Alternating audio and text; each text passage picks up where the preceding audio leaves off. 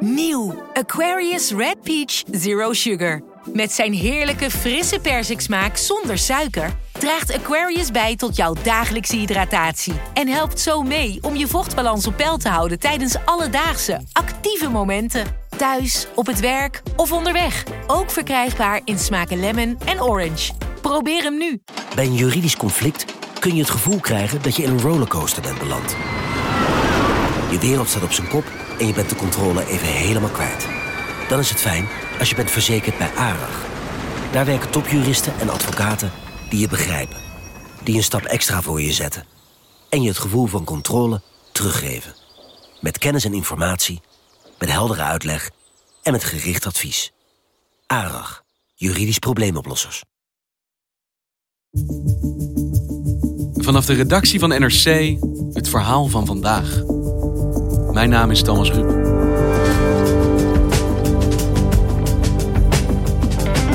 Kilometers afgebrand bos, asvlakte zo ver het oog strekt. Je hoort er geen vogels, geen krekels, niets. Correspondent Annemarie Kas zag met eigen ogen de ravage van de bosbranden in Australië. Hoe kan het dat een land dat zich zo kwetsbaar toont voor de gevolgen van klimaatverandering daar zo weinig tegen doet? Of gaat er door deze branden Australië iets veranderen?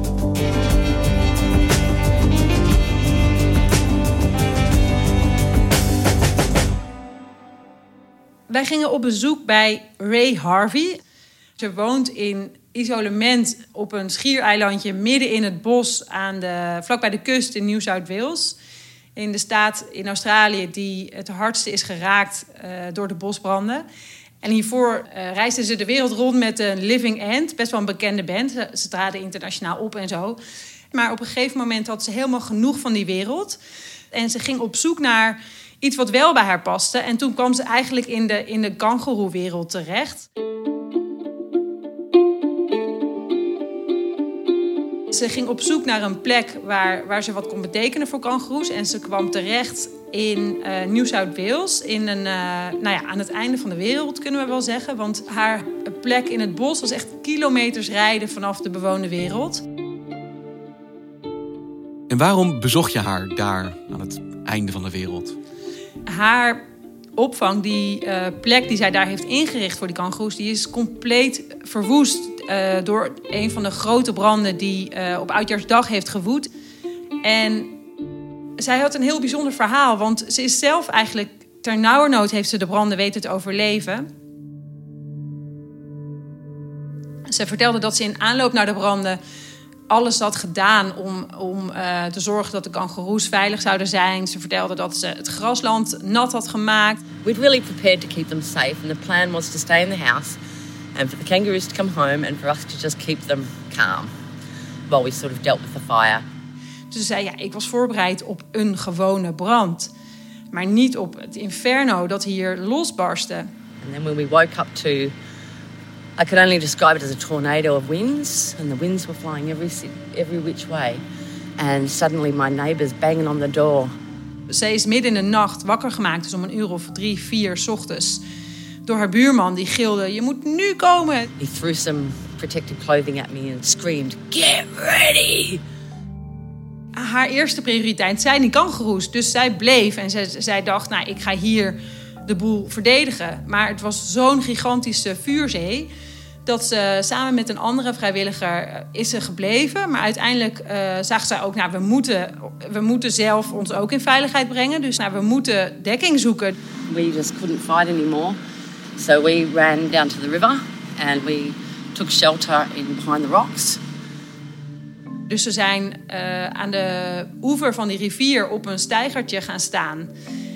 En daar, het vuur, zagen ze op zich afkomen. En ze zei, we konden nergens heen. We, we stonden hier en we zagen dat vuur op ons afkomen en we konden niks doen. En voor haar, godzijdank, kwam een buurman met een bootje hun redden. Um, so we got on the boat and thankfully we did because as we were taking off, the, the spot where um, we were sheltering was on fire. Um, the whole property was surrounded. So, so if we hadn't got down to the river, I'm not sure we'd be alive. ja, zonder die buurman waren ze er gewoon geweest.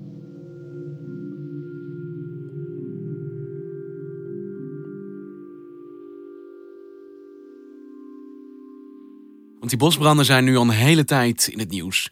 En de vraag die daar eigenlijk telkens boven hangt, is of dit nou een natuurlijk fenomeen is. Iets dat ja, gewoon voorkomt in Australië.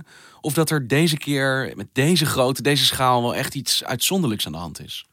Nou ja, branden komen altijd al voor in Australië. Maar de schaal waarop deze bosbranden nu uh, gebeuren, die is ongekend. En die, is, uh, die kent geen precedent. Uh, de branden zijn eigenlijk sinds september vorig jaar begonnen. Dat was toen al vroeger dan gewoon. Want in Australië zijn de seizoenen natuurlijk omgekeerd. Dus het is daar nu hoogzomer. En 2019 was het droogste en heetste jaar voor Australië sinds het weerbureau daar is begonnen met meten. Dus ze hebben weer records gebroken qua droogte en qua hitte. Australia has recorded its hottest day in history with an average temperature of 40.9 degrees. The annual total rainfall was 40% below average, a devastating blow for the bushfire season and crippling drought. As fires continue to burn from coast to coast, the country resembles a furnace dat heeft er allemaal toe geleid dat um, de branden veel vroeger begonnen dan normaal. En inmiddels is het uitgegroeid tot een ramp van ongekende proporties. Dit is echt. Uh, dus er is 10 miljoen, meer dan 10 miljoen hectare bos en, en landschap verbrand. En ja, zulke aantallen. Daar verbleken ook bijvoorbeeld de bosbranden in de Amazone bij. Of de bosbranden in Californië of, of in Indonesië. deze oppervlaktes zijn echt ja, dat is nog nooit eerder voorgekomen op deze schaal. Ik probeer maar een voorstelling te maken van 10 miljoen hectare, maar hoe groot is dat? Ja, 10 miljoen hectare, en het is dus inmiddels alweer meer dan dat, is ongeveer twee keer Nederland. En er staan nog steeds honderden, honderdduizenden hectares in brand. Ik zat ook in het vliegtuig terug uh, van Sydney naar Jakarta en ik, ik had een dagvlucht en um, ik vloog over Australië en de zwarte, de zwarte vlaktes, die kwamen zo bij me binnen. Ik zag echt, zover het oog reikt, zag ik gewoon verbrande vlakte. Weet je, als je in, Nederland soms aankomt vliegen bij Schiphol, dan zie je, dan zie je, zie je daar eh, Haarlemmermeer of Schiphol liggen. Nou ja, dat, maar dan tot het oog, tot zover je kan kijken, zwarte vlakte. Zo, zo groot is de, is, de, is de verwoesting, is de schade. En de menselijke schade, Annemarie? Er zijn tot nu toe 28 eh, mensen overleden als gevolg van de branden. Eh, het meeste aantal uh, mensen dat is overleden is ook tijdens het verdedigen van hun huizen gebeurd. Maar naast de mensen heb je natuurlijk ook de dieren die echt slachtoffer zijn geworden. Tonight, as firefighters in Australia battle flames that have scorched 15 million acres, an ecological emergency is unfolding. Firefighters are racing to save the wildlife amid those wildfires still raging. The staggering toll we've been reporting on here, now an estimated billion animals lost. Er zijn naar schatting 1,25 miljard dieren die de branden niet hebben overleefd. Een surrealistisch getal. Ja, het unieke aan Australië is natuurlijk dat daar heel veel diersoorten voorkomen die alleen daar voorkomen. Dus die verder in de wereld niet voorkomen. En een heel groot deel van hen is nu, is nu dood. Dus die diersoorten worden eigenlijk meteen met uitsterven bedreigd. En de diersoorten die er nog wel zijn, die zijn hun habitat eigenlijk kwijt. Want, want uh, het bos waarin ze leven is afgebrand. Maar dat geldt dus ook voor de kangoeroes van Ray Harvey, die verzorgster die jij sprak.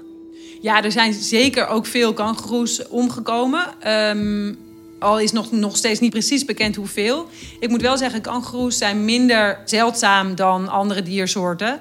Maar um, ja, zij, zij heeft zeker een aantal kangoeroes uh, verloren. En dat geldt natuurlijk um, voor, voor het hele gebied in Nieuw-Zuid-Wales en de andere staten. Want zij vertelde jou dat ze hoorde dat er branden waren, maar eigenlijk enorm had onderschat hoe groot en hoe gevaarlijk dat zou worden. En in hoeverre geldt dat voor heel Australië? Heeft men zien aankomen dat dit stond te gebeuren daar? Nou, eerlijk gezegd, ja. Het is, de regering heeft het ook onderschat. en dat is het debat eigenlijk, het grote debat wat de afgelopen weken in Australië heeft gespeeld. Want uh, een clubje van oud-brandweermannen die heel veel ervaring heeft met, uh, met bosbranden, die heeft uh, in aanloop naar dit seizoen uitgebreid gewaarschuwd en heeft gezegd um, tegen de regering, tegen de landelijke regering: doe iets, zorg dat het land is voorbereid, want het wordt een gigantisch probleem. It is very, very disappointing that we weren't listened to earlier because we actually predicted exactly what's happening now and measures could have been taken months ago. Ja, dat is dus inderdaad uitgekomen. Die voorspelling is uitgekomen. En het heeft weken geduurd voordat, voordat de landelijke regering ook echt actie heeft ondernomen en heeft erkend dat dit niet zomaar de jaarlijkse gewone bosbranden waren. Maar de brandweer heeft dus gewaarschuwd, maar met die oproep is niks gedaan door de regering? Ja, dat klopt. Eigenlijk pas uh, na oud en nieuw, pas na de jaarwisseling, is uh, Scott Morrison, de minister-president, serieus in actie gekomen. Terwijl de branden toen al maanden woeden. Uh, Scott Morrison heeft het altijd af willen doen als de gewone jaarlijkse branden. Dus dat er niks bijzonders was, dat er niks buiten proportie was. En ja, dat was gewoon op een gegeven moment niet meer vol te houden. Maar dat heeft hij wel heel lang geprobeerd. Dus de kritiek op hem die, die nam maar toe naarmate de branden ook voortwoeden. Hij ging bijvoorbeeld ook op vakantie naar Hawaii. En dat is echt, daar is hij echt heeft hij, heeft hij het hele land over zich heen gekregen. Scott Morrison is set to return to Australia today following intense criticism over his Hawaiian holiday during the bushfire crisis. Ja, het was in december en hij vertelde later: ja, ik had mijn kinderen beloofd dat we op vakantie zouden gaan. En zoals iedere Australiër wel herkent dat je soms worstelt met de balans tussen werk en privé, was dit ook voor mij iets moeilijks. When you make a promise to your kids, you try and keep it. But as prime minister, you have other responsibilities, and I accept that, and I accept the criticism. I get it that people would have been upset to know that I was holidaying with my family uh, while their families were under great stress. Hij is wel uiteindelijk eerder teruggekomen. Uh, maar ja, toen was de schade al geleden. En hij heeft ook nog geprobeerd om te verdedigen dat hij weg was gegaan. En, en hij zegt, ja, ik ben niet degene die in de, in de control room zit. Of ik hou geen uh, brandslang vast. I'm not going to stand there and hold a hose. I'm not a trained firefighter, nor am I an expert like those who sit in the next room and doing such an amazing job. Dus But, ja, uh, hij probeerde dat weg te wuiven eigenlijk. En dat is natuurlijk ook een teken dat hij het eigenlijk niet echt serieus nam. Nee, want hoe is dat te verklaren? Wat is dit voor een politicus? Ja, hij is een, een uh, rechtsconservatieve politicus. En Australië is een van de grootste uh, kolenexporteurs wereldwijd. Ze hebben gigantische kolenmijnen. En met die beloftes om, om kolen en energie en de kolensector te laten floreren, heeft hij ook de verkiezingen gewonnen vorig jaar. was een grote verrassing. Zijn grote speerpunt was de economie en de banen. En dat hij de gewone, hardwerkende Australiërs, dat hij die niet zou laten zitten. En ja, uiteindelijk heeft hem dat dus ook een uh, verkiezingszege opgeleverd. Maar hij is dus verkozen op een vrij specifieke ja, fossiele agenda. Dus het is niet iemand, een, een, geen klimaatvoorvechter. In hoeverre wringt dat met wat er nu aan het gebeuren is in Australië voor hem? Het laat eigenlijk heel erg zien dat Australië die twee kanten heeft. Want aan de ene kant heb je de mensen die vaak in de steden wonen. Uh, die heel erg tegen hem in opstand komen. Dus, dus um, vorige week nog waren er weer tienduizenden mensen in Sydney die op straat uh, gingen protesteren tegen zijn beleid en echt vinden dat er iets moet gebeuren in Australië.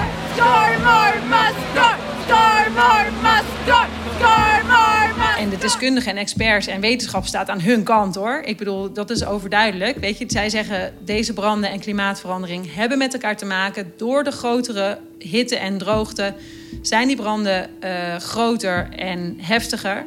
En aan de andere kant heb je de Australiërs die daar niet van willen weten. En ook politici uh, zij daar ook tweespalt over. Dus, dus die proberen ook elke keer om uh, de link tussen deze branden en klimaatverandering... om die uh, te verstoren of om, om daar verwarring over te zaaien.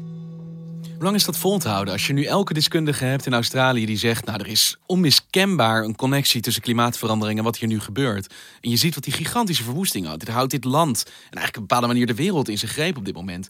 Hoe lang kun je dat dan naast je neer blijven leggen? Het is niet zo dat de klimaatontkenners dat die niet om hun land geven. Dus de mensen die mij vertellen dat klimaatverandering niet bestaat en dat het echt alleen maar met het beleid te maken heeft waardoor Australië nu brandt, of, of ze zeggen ja, Australië heeft altijd droge zomers gekend en dit is niks nieuws.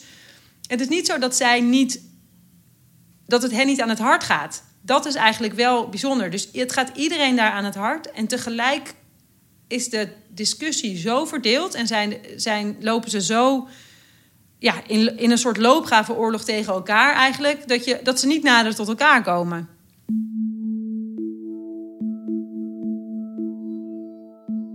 En heb jij enig idee hoe dit nu verder gaat in Australië? Hoe gaan deze branden zich nu ontwikkelen? Uh, voor, voor dit weekend uh, staat regen voorspeld. En daar zijn ze allemaal ontzettend blij mee natuurlijk. Alleen uh, de brandweer zei ook... ja, het is waarschijnlijk niet genoeg regen om die echt grote branden uit te kunnen krijgen. Dus ze moeten echt wachten tot het um, herfst wordt en tot de regen serieus gaat vallen. Dus dat er genoeg regen gaat vallen om de branden uit te krijgen. Want het is eigenlijk een angstaanjagend scenario, toch? Dat menselijk handelen hier die branden niet kunnen stoppen. En het eigenlijk wachten is tot de elementen zich herschikken. Ja, het moeilijke is, um, de, aan de branden zelf is weinig te doen behalve wachten tot de regen komt. Alleen het beleid, dus, dus wat je kan doen om te zorgen dat um, het klimaat zich minder negatief ontwikkelt voor, voor de natuur daar. Daar kan je natuurlijk wel iets aan doen. En Australië heeft geen gigantisch vooruitstrevend klimaatbeleid. Weet je, zij, en dat zal er met deze regering ook echt niet komen. Er is natuurlijk wel een hele grote internationale verontwaardiging ook over wat er gebeurt in Australië en hoe dit kan gebeuren. Hoe gaat de regering daarmee om? Ja, ik kan niet zeggen dat ze daar heel ontvankelijk voor zijn. Uh, Scott Morrison zegt wel steeds: we houden ons aan die internationale klimaatafspraken. Australia is doing its bit. But Australia is not going to write a blank check with its own economy. Maar ja, daar houdt het dan ook wel mee op. Dus, dus deze regering laat zich weinig gelegen liggen aan die internationale druk de economie en, en de fossiele brandstoffen zullen, gaan tot nu toe altijd voor. Ja, terwijl het nou juist een land is dat in ieder geval nu ook laat zien hoe gevoelig het is voor die gevolgen van klimaatverandering. Want ja, verwoesting van deze schaal zien we ook wereldwijd gewoon bijna nergens. Dus je zou zeggen dat het voor Australië juist natuurlijk uh, een noodzaak is om hier iets aan te gaan doen. Ja, juist als je zo aan, het, ja, aan de frontlinie eigenlijk van de klimaatverandering zit, zou je dat wel verwachten. Ja, met name omdat je kan zeggen van ja, de regen komt misschien straks en die branden hier zullen op een gegeven moment ophouden. Maar hoe voorkom je nou dat er niet volgend jaar en voor de komende generaties elk jaar uh, dit soort branden gaan plaatsvinden en er weer miljarden dieren en tientallen mensen gaan sterven? Ja, de meeste mensen die ik heb gesproken, die willen ook en die hopen dat deze crisis uh, tenminste met zich meebrengt dat er iets serieus gebeurt op het gebied van klimaatbeleid. Dus dat er wel degelijk nu um, ambitieuzere doelen komen. Alleen de regering, eh, de, de eh, minister-president Scott Morrison, die wekt die indruk helemaal niet. Hij heeft nu wel gezegd dat ze openstaan om, om het klimaatbeleid opnieuw aan te passen. Maar ja, hij kon ook bijna niet anders dan dat zeggen, omdat de druk op hem nu zo groot is. Maar hij heeft geen enkele concrete maatregel genoemd om dat ook daadwerkelijk waar te maken. En hij zegt bijna in één adem door maar de gewone Australiërs die hoeven zich geen zorgen te maken, want de belastingen gaan niet omhoog. En we zullen er altijd voor zorgen dat ons klimaatbeleid u niet zal raken in de portemonnee of in uw baanzekerheid. Nee, maar misschien wel uh, in het bos achter uw huis. Ja, precies. En, en vooral in het bos achter het huis van je kinderen of je kleinkinderen. En Ray Harvey van de kangoeroeopvang, hoe is het op dit moment met haar? Nog steeds in dat gebied Um, ook al is het dagen geleden dat die grote brand heeft gewoed, nog steeds waren er uh, bomen die smeulden. Dus nog steeds waren er bomen die een heel klein beetje opgloeiden. En, en um, nou ja, er hoeft maar een klein windje op te steken of um, zo'n vonkje springt weer over. En ook bij haar gaat het regenen. Ook bij haar komt die regen wel komend weekend. Dus dat is goed nieuws. En tegelijk dacht ik, ja, zoveel kan er hier niet meer uh, vernietigd worden, want eigenlijk alles is al kapot.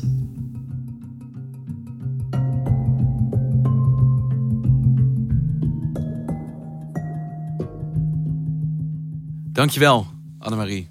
Graag gedaan. Je luisterde naar vandaag, een podcast van NRC. Eén verhaal, elke dag. En heel graag zou ik vandaag jou iets willen vragen. Op onze redactie bespreken we elke ochtend om half tien stipt wat we vonden van de aflevering. En dat kan er soms best hard aan toe gaan. Maar veel liever horen we van jou wat jij vindt van onze podcast. Wat je goed vindt en ja, wat er beter kan. Je vindt daarvoor een vragenlijst op nrc.nl/slash podcastonderzoek. Wees vooral eerlijk. Dank je wel. Dit was vandaag. Morgen weer.